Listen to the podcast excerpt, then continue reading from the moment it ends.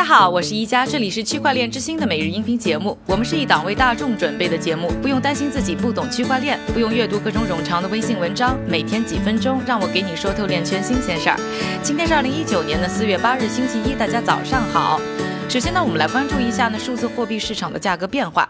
比特币的价格呢，经过二零一八年的大起大落之后呢，在过去很长一段时间呢，都是在三千多美元左右浮动。而在上个月呢，终于冲破了四千美元的大关。而就在上个星期，比特币的价格又飙升了百分之二十，突破了五千美元。此番上涨呢，令比特币的市值呢，现在是达到呢九百亿美元以上。除此之外呢，以太坊和瑞波币呢，在过去一周时间内呢，也涨幅超过百分之十六。除此之外呢，很多数字货币的价格呢。都有回弹。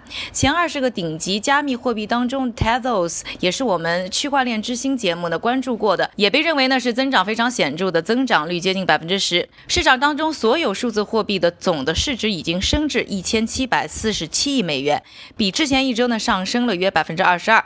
而跟随呢价格的提高呢，比特币的关注度也明显上升。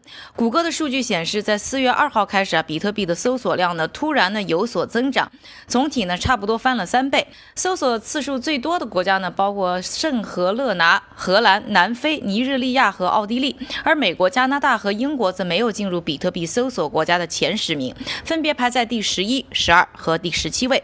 可能有些朋友认为呢，比特币搜索的结果呢，可能呢和市场的关系有点微不足道。但是呢，之前我们节目也讨论过啊，其实呢，加密货币的价格呢和搜索兴趣之间还是存在呢很强的相关性的。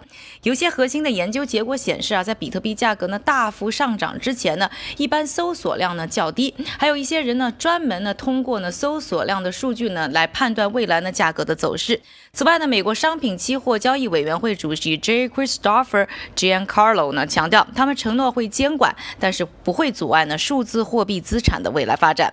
说完了数字货币价格的波动之后呢，下面的时间还是交给我们的韭菜哥，他为大家准备了一组呢链圈的最新快讯。好了，一家，今天呢，首先是一则来自融资方面的消息，区块链初创公司 Acresoft 宣布获得了英国财务顾问公司 Sesame Bangkok Group 投资的六百五十万美元。其主要业务主要是将区块链技术应用在贷款和保险产品上，并面向相关行业的咨询顾问。然后是一则证券方面的消息：牙买加证券交易所 GSE 刚刚宣布，将计划在有限的试点中交易比特币和以太坊。GSE 亦将成为全球首批实现数字资产和证券代币监管交易的证券交易所之一。最后一条消息，以太坊的创始人之一威神日前在南韩出席 The Economy 加密会议，在会议上，威神发推指，同样是在会议上，自称是比特币创始人的中本聪 Craig Wright 是一个骗子，并对大会表示失望。另外，威神又促请了韩国放松对区块链的管制，以拥抱加密货币。感谢韭菜哥的分享，也感谢各位的收听，我是一加区块链之星，还原区块链最真的样子。我们明天再见。